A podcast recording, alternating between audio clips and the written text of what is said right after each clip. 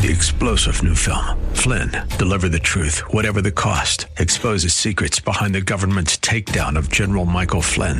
Flynn knew what the intel world had been up to. He ordered the first audit of the use of contractors. This set off alarm bells. He told the truth. He was the most dangerous person for Donald Trump to hire. They had to get rid of Flynn. Flynn, deliver the truth, whatever the cost. Available now. Watch it today. Go to salemnow.com. Salemnow.com. You're listening to the Pastor Scott Show podcast. Have any questions or comments? Email Pastor Scott now at pastorscott at kkla.com or tune in live weekdays from 3 to 5 p.m. And now, here's Pastor Scott. Good afternoon, everybody. Welcome back to the Pastor Scott Show. Great to be with you today. How old were you when you got married? I thought I would get, I had this sense that I was going to get married probably right out of college. My dad, you know, he was like, don't get married till you're out of college. Okay, but he, my dad got married the day after he graduated from college. Graduated one day, got married the next day. That's what he did. And uh, later, I became a young adult pastor. When I started in ministry, I was a young adult pastor, and I love young adult ministry. I've done that ever since. It's changed over the last 30 uh, some odd years that I've been a part of that. And uh, I got married at 29. And if you would have asked me when I was 15, uh, how, what age would I be? I would have said 22, 21 probably you know, you never know. But something that's interesting is that it used to be that almost everybody got married, but today, according to a recent survey, two out of five uh, millennials and Gen Z say that uh, marriage is not for them. That it, in fact, it's Gen Zers, yeah, millennials and Gen Zers say it's an outdated tradition. That the mindset has changed completely, and uh, that it's it's not quite the same as it used to be. How do you feel about it? Has it changed? Uh, has it changed for you? And uh, we have a guest here in just a minute. We are uh, connecting. How are we doing with that, uh, Wilbert? Okay. You know, here's a question for you. What would you say are the most it's funny because in the survey there's something that I didn't expect in there. It said marriage adverse cities. What's the most marriage adverse city? Like if you live in that city, you're you're not going to do well on the whole marriage thing. What is the the city where you're least likely to get married if you are younger and single? Uh, you know what? Uh, number one was Seattle, Washington. Uh, actually, no, that's uh, that's number two was Seattle, Washington. Toledo, Ohio was number one. That surprised me. Seattle doesn't surprise me at all. That uh, that might be number one, but uh, number it was actually number two, Toledo, Ohio, and then next Spokane, Washington, and then Portland, Oregon. Those don't surprise me. I, you know, I think if you have a, a certain mindset that marriage isn't uh, what marriage is supposed to be, and that's something that has changed. You know, in the in the marriage discussion, that as a nation, you know, we had when it was about gay marriage and stuff, it turned into love is love and it turned into those kinds of things. But marriage is a lot more than that. Marriage is, in fact, really about building a nation and it's about kids and child rearing. And there's so many things that are uh, necessary to, you know, why marriage has been a thing through every culture in human history is it builds that culture. And I don't think it's too much to say that the breakdown of, of marriage and what we believe it to be and the way we see it in our culture is contributing to the breakdown of our own culture, to the difficulties that we're having on so many different levels in our culture is that we're, we're misunderstanding the purpose of why God has ordained marriage. There's a certain purpose of it that it represents Christ in the church. You know, in the Old Testament, it was God in Israel, New Testament, Christ in the church and that it represents that. It represents, it's meant to be something that represents the relationship that we have with God.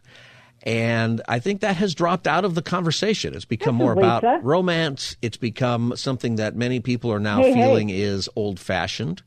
It's become something that many people feel is not the same. How do you feel about it? 888 528 2557. You know, I think that it's tremendously important to do right, to realize that it's not just about the wedding or the fairy tale or all those things. My wife, Christy, she doesn't like it when I tell the story, but I'm going to risk that maybe she's not listening at this moment. I'm going to tell it. Uh, I've told couples before, whenever I do the counseling, you know, and sometimes I've said this in, in the wedding, but not usually in the wedding. But, uh, you know, the day you get married, there's something interesting that happens. When you stand up there at the altar, this isn't true for everybody, but it's true for most of us. That is the best you're going to look in your whole life. That moment for those pictures, for that moment. You're standing there, and that it's all downhill on the way back. And uh, not, you know, you probably understand why Christy doesn't like that story too much. But you know, for most women, when you get married, there's a lot going into your hair that day and the makeup, and you might get up at five in the morning and you're starting with everything, and you look amazing that day. Uh, guys treat it a little differently. You know, we don't go buy a tux, uh, although that's becoming more uh, standard, like buying a suit, which I think is a great idea. But most of us, we rented something, right? And the best man has to go bring it back a few minutes later. But we look great in that suit. We comb our hair, which we don't always do. My, Christy made me go get a haircut, not from one of those usual uh, barber shops that you go in and pay $6 for, whatever it used to be. But uh, she made me go to somebody and pay some real money for my marriage haircut. And I did. And, you know, what was funny to me is I had never been to any sort of stylist with my hair until that time. And people commented on my hair all the time. I couldn't believe it because to me it didn't even look any different. To be honest with you, I didn't think I had uh, saved enough, uh, done enough with it, uh, or I, that I thought I wasted my money. But uh, people said, "Oh, your hair looks great," and uh, everything about it looks uh, amazing. So you get married and you look fantastic that day. The point really that I make with all this is not to put you down that you don't look as good. Some of you look fabulous today. You know, trust me, you do. But if you're the reason you're getting married is because of the way somebody looks, you're physically attracted to them, for example. Well, you know, you are going to age and things are going to happen. It's just part of it. And if that's the reason, marriage breaks down right? If the reason is somebody's money, you might go broke one day. If the reason is the potential of a job or a certain career, you know, there's there's no promises of those things that are kind of in the romance of all of it. And I think that some of that gets in the way from realizing what an important uh, tradition and important uh, thing marriage is. 888-528-2557. Let me go to the the phones here while we wait for our guest, Oscar from Baldwin Park. Welcome to the Pastor Scott Show. Hello, Scott. Thank you for taking my call. Hi, Oscar. Uh, hi, sir. Uh, yeah, real quick. Um, marriage. I'm I'm in the, I'm 40 years old, 41 years old. So I, I believe I'm a millennial. I am not even sure. Uh, but anyways, I um I believe marriage is very important. I'm in a relationship that where I'm not married. We have two kids. I'm, we live together, and I believe we're going through a, a strife right now. I believe I believe we were married. I believe it would be a little different. I believe just have you just get that blessing from God right off the bat. Uh, but one of my beliefs is why I think marriage isn't what it was. I think kids, my generation, we grew up a little fast. Uh, you know, we, uh, you know, just maybe lot to put it simple to we lost our innocence. I think at a young age. Mm-hmm. Uh, we see a, a, a lot of our parents maybe had not the best marriages. Uh, family members, you know, uh, you know, we just came from, especially, you know, we, I just think we, we just got a lot of bad uh, bad visions of marriage of, of, of what it could be. Um, and nobody, you know, nowadays I don't think a lot of guys are mature. Yeah, a lot of guys don't. A lot of a lot of men don't want to take the stand to to marry. I, I'll, I'll put myself in that category. I, I should have married the mother of my kids. You know, I, when when she was got pregnant and stuff, I should have took that next step. You know, she she kind of throws that at my face now. Um, but now, are you, know, you overall? Why aren't you married now? Is the is the woman you're living with the mother of your kids, or is the mother of your kids another person?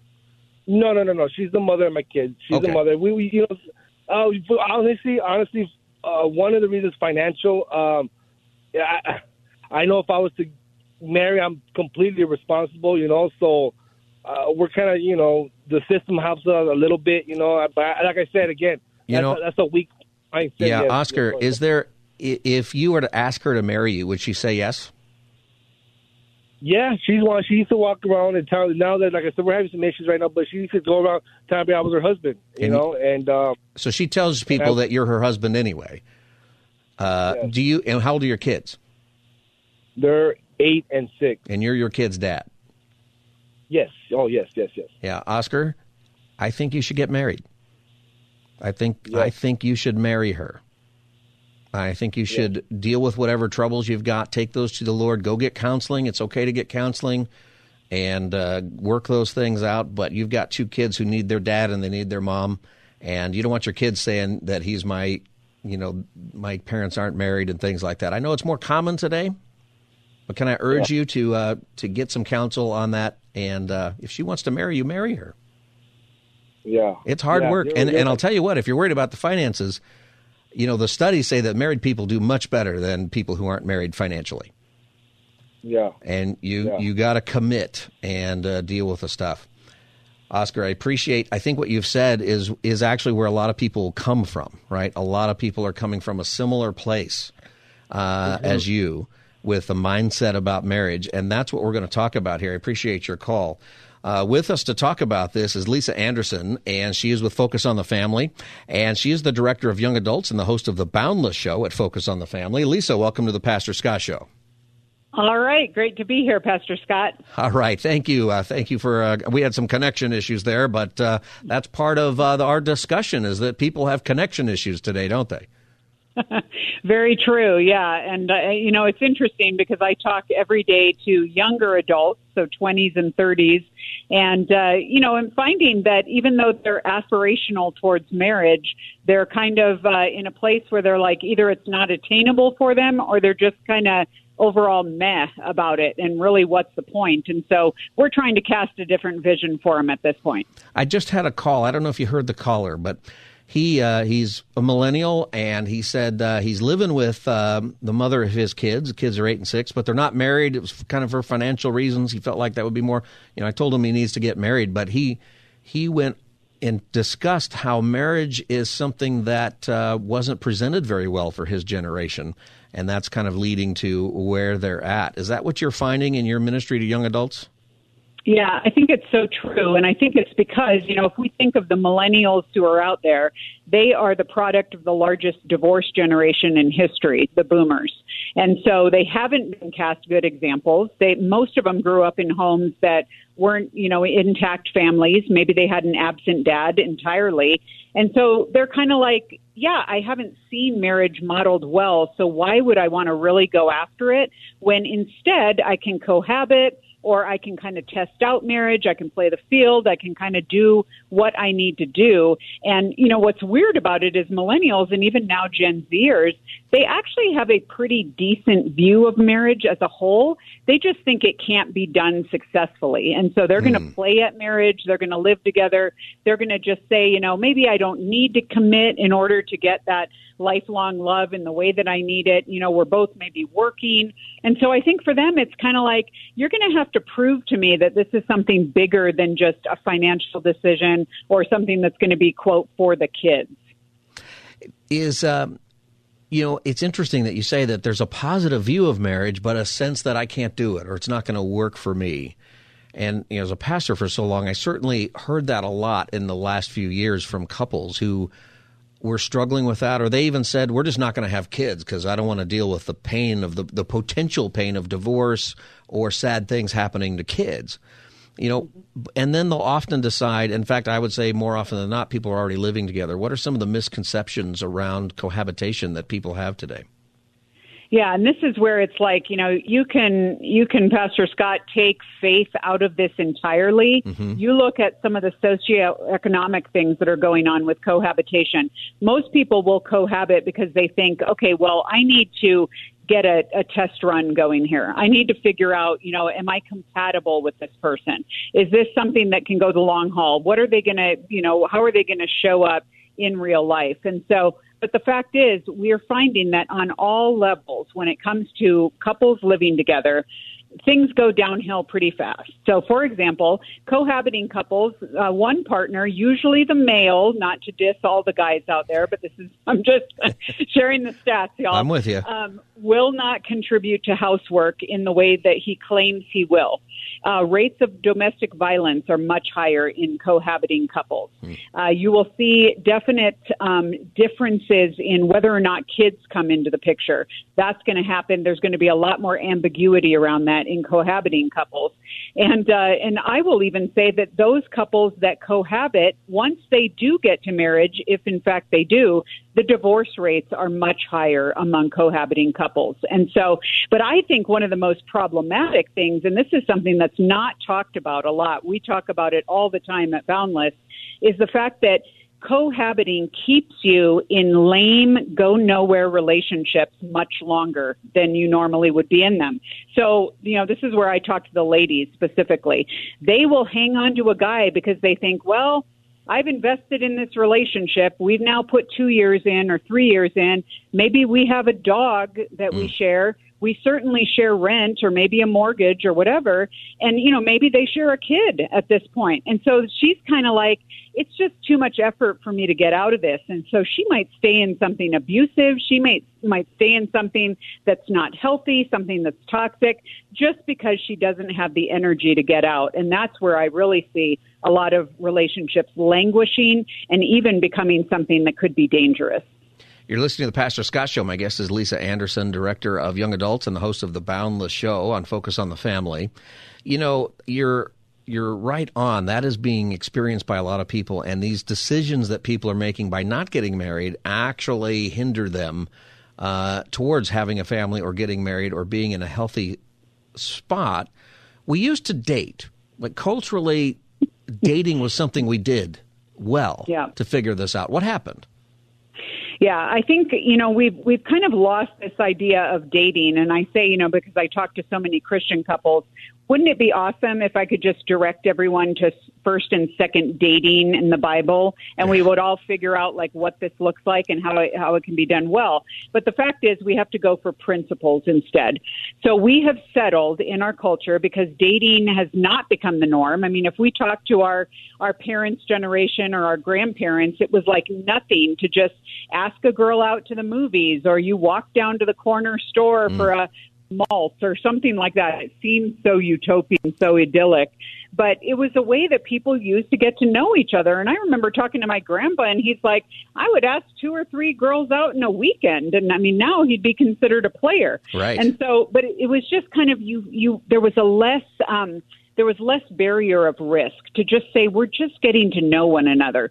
But now there's so much attached to it, especially even in the church where it's mm-hmm. like you can't even ask someone to coffee unless you're pretty sure that you could marry them and you've certainly run them through at least six personality profiles and done a background check and, and all of this. And so instead of uh, you know there's just this pressure there instead of just being able to say this is an exploratory process. And so what we have as the alternative from the culture is just straight on hookups.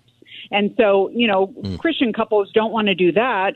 Uh, they don't want to be just that weekend kind of one night stand, which is weirdly uh, something that so many people are going for because they would rather hook up and have that level of intimacy than actually have a real conversation and risk being in someone's life and being known.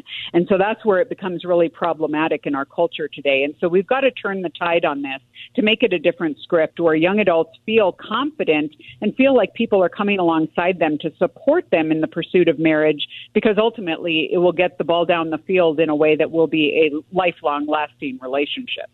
Yeah, as you're telling those, I'm just having a lot of flashbacks to even my own hmm. time, right? And it's changed since then, but I used to date girls who went to other churches on purpose so that people didn't know. You were one of those guys. I was that okay, guy. We, we, Yeah. yeah. yeah, that's problematic.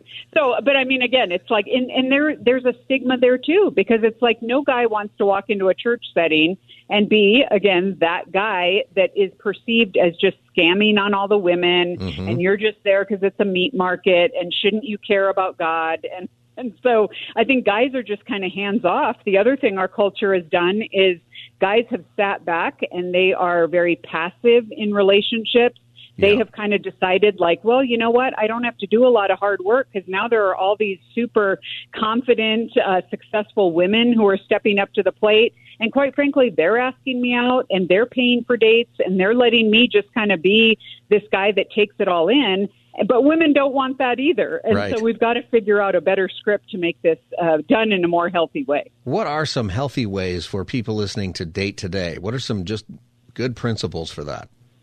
Yeah, I think the first thing straight up is you've got to figure out even before dating what are your non-negotiables. So like I remember, you know, as a junior higher, very bright-eyed, bushy-tailed, having a an earnest youth pastor tell all of us in our church, okay, write down the list of the 100 qualities you want in your future husband. Right. Okay, well, I was an overachiever, so I wrote my 100 qualities. And the first few were very legitimate, but after that, it became like hair color and does he play guitar and all hmm. of that. So that was that was a problem. But then then we were supposed to like pray over it. Okay, it didn't work for me. I'm still single, uh, Pastor Scott. Right. So here's the deal. I say narrow it down to the four non-negotiables that get down to values, direction. I mean, is this person someone that you can build a life with based on their character, uh, what they believe about scripture, that kind of stuff? That has to matter first and foremost. And so you build those values and you date only those people. You don't waste your time with all these other folks. Yeah, Then you have to decide if you're going to ask a girl out, you're going to actually ask her out and you're going to call it a date. So this isn't just this passive, like, well, maybe we can hang out sometime. Or maybe we, like, Yeah, right. women are like, what does that mean? What are we, is this a business luncheon? Is this a friendship? Is this a, you know, so, so be direct. And then guys, I always say, and you know, we don't have to do it this way anymore. You know, women can pay. It's all fine. I'm not going to get weird and, and prescriptive about that. But you will, if you are the guy and you ask her out, and when that bill comes, when that check comes, you grab it and you own it. You will set yourself apart from about 85% of the guys out there by being just the guy that says, I've got this. Mm. I am going to honor you. I am going to be the person in this situation that's going to step up, that's going to be protective, take ownership of that. That will just allow you to win in that space. You put that in tandem with being the guy who's going to ask good questions and care about her, not just talk about yourself. You're going to be like, I asked you out for a reason because I think you're interesting and I would like to get to know you better. Yeah. And I think those kind of things are just mature tactics that have to happen. Lisa, I'm bumping up against a break. Are you able to stay through the next break or do you need to go? Sure thing. I can hang around. All right, we're going to talk more about this because I think it matters. I've been seeing this on the uh, social media, young people trying to have this discussion. I think it matters for a lot of people. This is the, uh, my guest is Lisa Anderson. She's the director of young adults and the host of the Boundless Show at Focus on the Family. We'll be back with her and this subject as the Tuesday edition of the Pastor Scott Show continues. Stay tuned. You're listening to the Pastor Scott Show podcast. Have any questions or comments? Email Pastor Scott now at pastorscott at kkla.com or tune in live weekdays from 3 to 5 p.m. Now, back to the show. Welcome back, everybody. My guest is Lisa Anderson, director of young adults and host of the Boundless Show at Focus on the Family. And we've been talking about dating today, and particularly attitudes about it from younger people. There's a survey that has said that uh, many millennials and Gen Zers consider marriage as an outdated tradition. However, lots of people want to get married, of course, and we, we think people should. And we were talking about right before the break how to date in a healthy way, and even men taking the initiative. I want to pick up at that point there, Lisa. And you were talking about how men should pay for the date, which I totally agree with. And uh, I used to know, I don't want to say his name, but. Um, a similar name is Dutch Dave, the ladies used to call him, because he would take you out to a nice place and then make you pay your half. And uh, he, so he got a reputation for that, Dutch Dave. Super nice guy, but he felt like it was not what women wanted was for him to pay the bill. He thought that's what uh, women expected. I think a lot of young men today think that taking initiative is not wanted. Are they wrong? Yeah, I don't I don't think so at all because I think again if you're cuz what it does is it shows honor and it shows respect and it says, you know, not only have I decided that I want to single you out and get to know you better and kind of separate you from the pack and say, you know, hey, you're someone that interests me. This is, you know, kind of I would love to get to know you, you know, better. Um, but then it just says like, and I, I value your time and I want to kind of be that guy that's like, you know, taking ownership of this and being that person that just is a stand up guy. I, I even tell guys uh, when I speak uh, fairly often because I, th- this was so mind boggling to me and so crazy back in the day that I actually had to write a book about it. Um, Scott, I had to, I wrote the dating manifesto because I got, when I was dating and dating poorly, quite frankly, I just got crickets from the church and from couples who were married who I thought should know like what in the world they could tell me. And so I figured, okay, we got to figure out how to do this better. So I even tell guys, man, you know what? Say you're out with a group of friends or something, um, or say if you're co- you know you're coming back from an event, maybe at your church, and you all stop for ice cream or stop for coffee or something, and you have a girl that you're interested in, and she has some of her friends with her too. You be the guy who's like, you know what? I've got I've got this. I've got all your coffees. I've got your ice cream. Okay, now you're just like practically celebrity status because Right. this is like never heard of before. Again, it is just that that guy who's going to step in and be like, "Hey, I want to be uh, even as a brother in Christ. I want to be that protective person that's kind of like."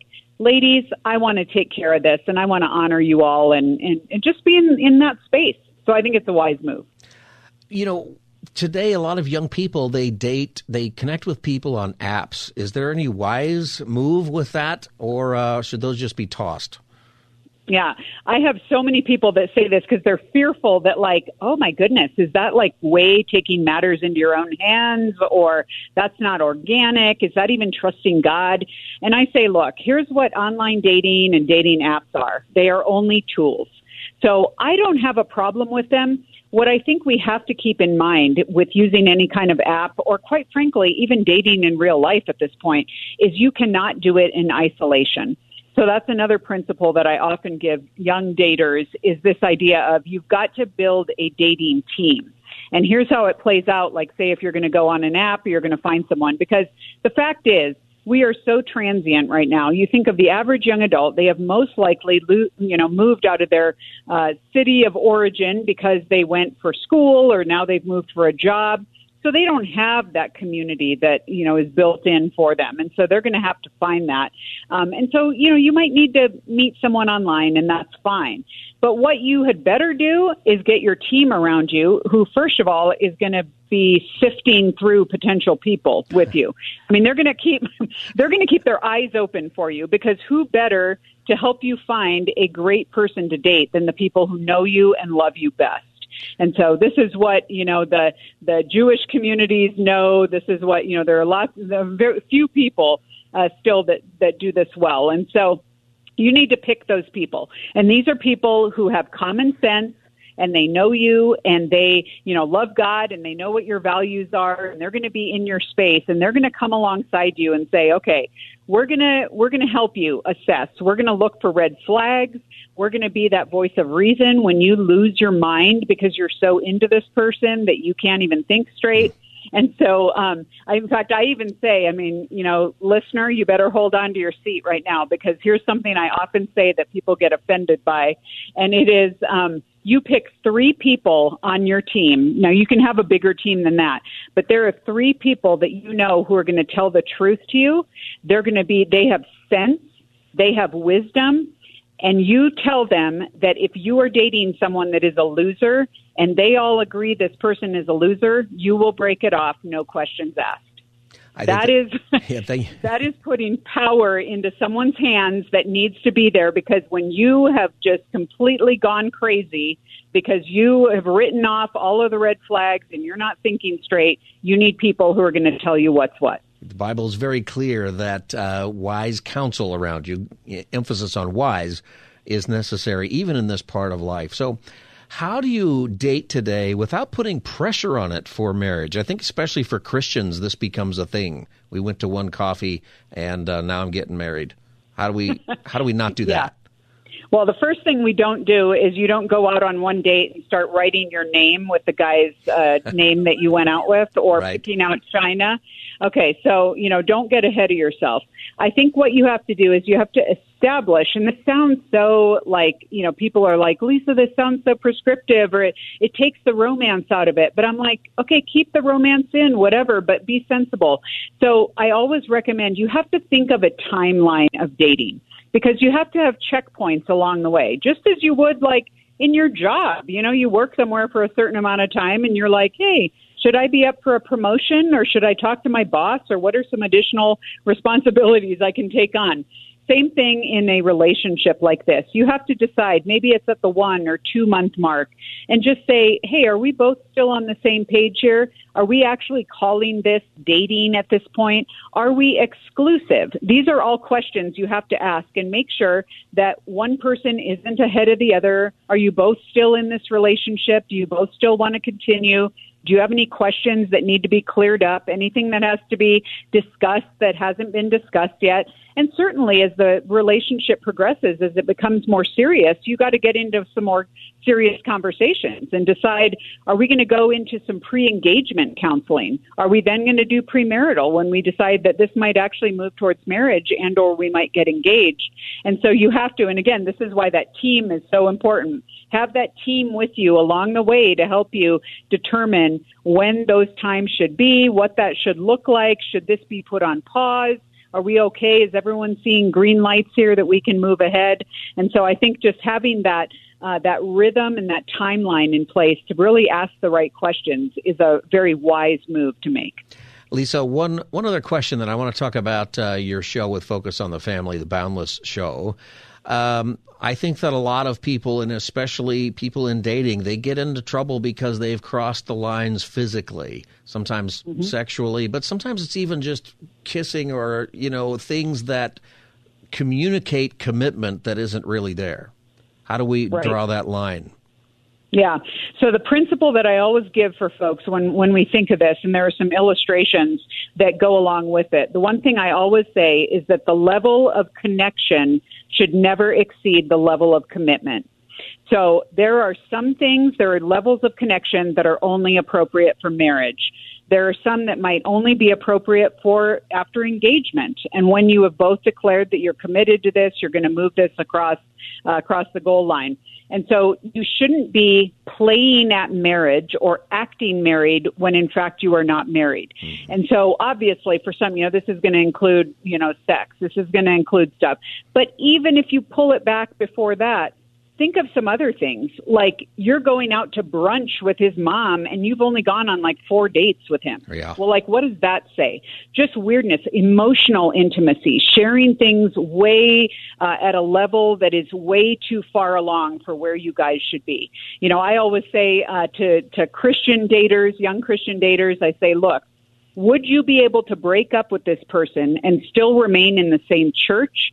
Still remain in the same small group because until that ring is on the finger, this person is a brother or a sister in Christ, nothing more. That is where the relationship is, and you have to keep it objective like that because you don't know yet if it's going to work out. And so don't trade in, don't don't have capital with a person that you are spending that you will not be able to take back. And so that's a way to trust someone's heart and to entrust yourself to a person in a way that really is protective of them.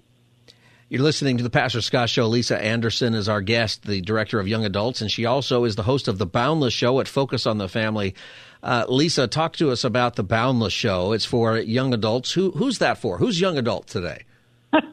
well, maybe I don't know. Maybe some people self ID as young adults who maybe shouldn't be, but right. our audience is primarily college through thirty somethings so we're looking at that young professional who is growing up into maturity, navigating everything from life, including career, finances, um, really doing life, personal health, mental health, all of that, as well as relationships. So dating, marriage prep, life with others, relating to their parents as an adult. All of that is so difficult as well. And then, of course, faith issues, including personal spiritual growth, life in the church, what it means to serve and do ministry, and then, of course, evangelism. And so, where our goal is to just mature a generation of young adults and then help you know, we have a lot of parents who listen in too, or influencers mm-hmm. young adults. So, folks listening, if you have a young adult child or grandchild and you want to understand them better, the Boundless Show may be for you as well, because we're really hitting all the issues of the day that young adults and others are grappling with. It could be something in the culture, the way that the cultural downturn is happening, uh, just navigating that space with a biblical worldview, um, as well as just relating to others and being willing to step into maturity in a way that many of their peers aren't. And uh, how do I find the Boundless uh, ministry? Is it is boundless.org the best place to go? Yep. If we go, if you go to boundless.org, you're going to find articles. You're going to find a group blog. Our show is there, as well as on any place, any podcast uh, platform that you would use, Apple Podcasts or Spotify, whatever. Um, but be part of the conversation because that's what's fun about this for young adults is we grapple with the issues on our social media. People actually shout out to us. They ask questions. We're having the conversation in real time, and hopefully, we are again uh, allowing young adults to be part of this space and not be treated as kids at the kids table. We're trying to get them to own their generation, yeah. own their faith, and move forward with maturity. I looked at the website at boundless.org. It's great. And uh, like I told you before, I've got a heart for the young adults, and I love that ministry. Thank you for doing that, Lisa.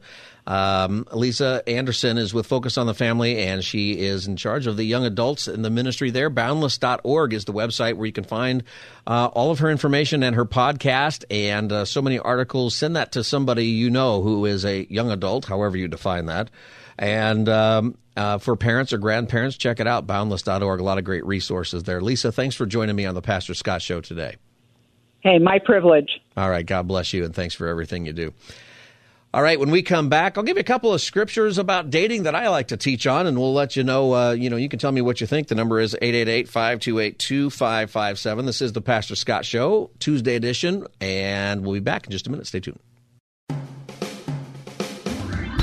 You're listening to the Pastor Scott Show podcast. Have any questions or comments? Email Pastor Scott now at pastorscott at kkla.com or tune in live weekdays from 3 to 5 p.m. Now, back to the show. Welcome back, everybody. Pastor Scott Show. And uh, we had a great guest on, Lisa Anderson. You can get our podcast if you want to listen to that. She is with Focus on the Family and dealing with younger people and uh, young adults. Uh, however, you define yourself as young adults, talking about dating. So, I had a question for you in our last segment here. What are some things in dating that was especially helpful for you, like a principle? 888 528 2557. 888 528 2557. What can you pass along that's healthy advice to young people? 888 528 2557. One of the things she said was that you need to make sure that you have a level of connection that should never exceed the level of commitment. That's gold right there. I wrote that down here in a little paper next to me. Level your level of connection should never exceed the level of commitment. So she talked about that. Certainly, you know, as Christians, we believe that you wait um, until you're married for sexual intercourse. But you know, there are lots of things that people do to while they're dating that communicate a level of commitment that is much more than where their heart really is. And I think that's part of the the the scary part for lots of people. Is it scary for you in uh, in dating today if you if you're going out on dates? Uh, I don't mean because of the the creepy guy that you found online, but I mean just the the process of being honest in it. It, it when you have the conversation with somebody, the we used to call it the the DTR. Do you know what that is? Uh, Wilbert, do you know what the DTR is in a dating context? Do you know what that is? No, I don't the know. DTR, the DTR conversation. What's that? I don't think they use it anymore, but it's it's the define the relationship conversation, right? At some point, you've got to say what is this? The DTR, define the relationship. And you know, it's scary because if your heart's really into this other person, and you're going to have a conversation at some point that's going to tell you if they're on the same page or not. You don't have to be on exactly the same page, but you got to be on the same trajectory. Otherwise, you, you want to get out. Eventually, I learned in that process that it's better just to get out than to be in something that eventually isn't going to work, right? You, if you're trying too hard uh, with somebody, it just shouldn't be that difficult. There's there's difficulties. You need to you know find something that you argue about. In fact, when I'm doing counseling with people, you know, I'll often say to a couple, you know, tell me what you like about the other person. Ah, they'll tell me what they like and this, that, and the other. Then I'll say, tell me what you don't like. And sometimes they'll say, "Oh, we like everything about each other." Well, then you haven't dated long enough. There's you're either lying or you haven't dated long enough to figure out there's something he does that's annoying. Right? There's something that she does that uh, you're looking the other way, but you know. Uh, and the best couples, though, they look at each other and just sort of let it fly and laugh at it. Right? It can be pretty uh, entertaining. Um, and things that you don't want it to turn into. I had one couple do that one time, and they came with written down lists, and it was it was bad. It was like I don't think you guys like each other Like it's it's one thing to say, oh, yeah, I wish that uh, you know this person would do this differently. You know, I wish that he had, you know, that he wouldn't wear, you know, plaid with stripes. You know, that can be resolved pretty simply, right? I wish that he would wear shoes sometimes and not flip flops. You know, there's things that that uh, are easily resolvable. But then there are some things that are like, well, you two don't really like each other very much. Maybe, and it should be about, you know, there's love, but there's also like.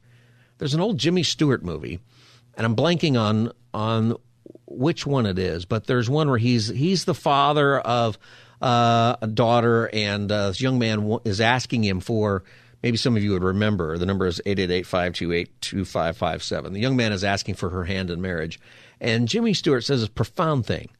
He says, "Well, well, do you, do you like her?" And he says, "Yes, I love your daughter very much." He says, "Well, I didn't ask you that. I, I asked you if you like her." See, that's a it's a difference, right? And it, it matters greatly.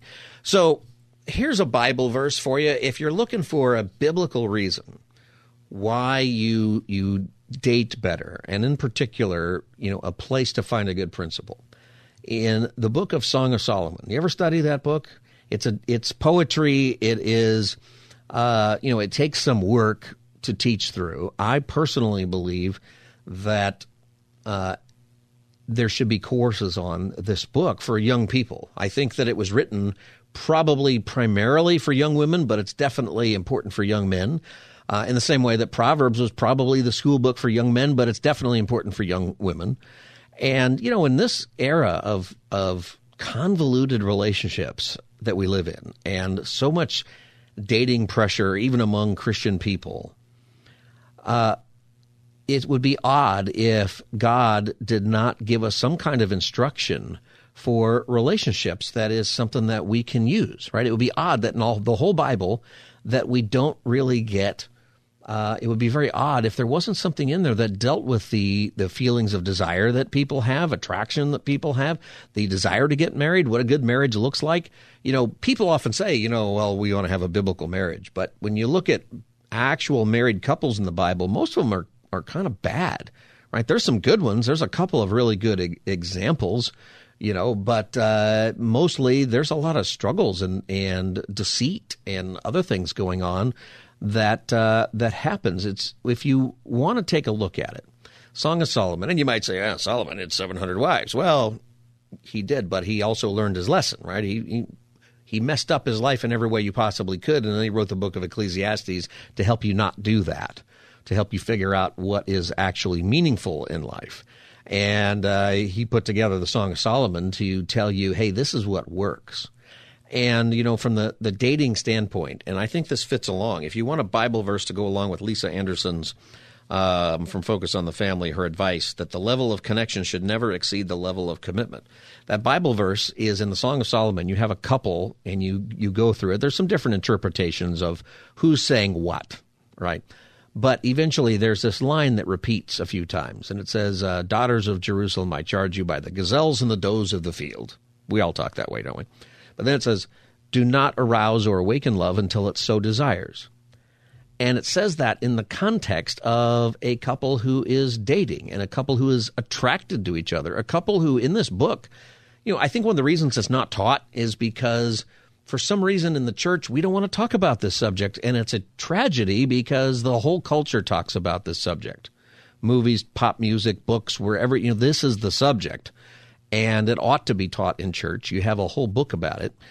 Um, do not arouse or awaken love until it so desires. It says, hey, it's all right to have these desires. It's all right to want to have a physical relationship. It's okay to have desires about romance and desires about uh, being together with somebody and growing old together, whatever your romantic vision is. But you do things on a pace.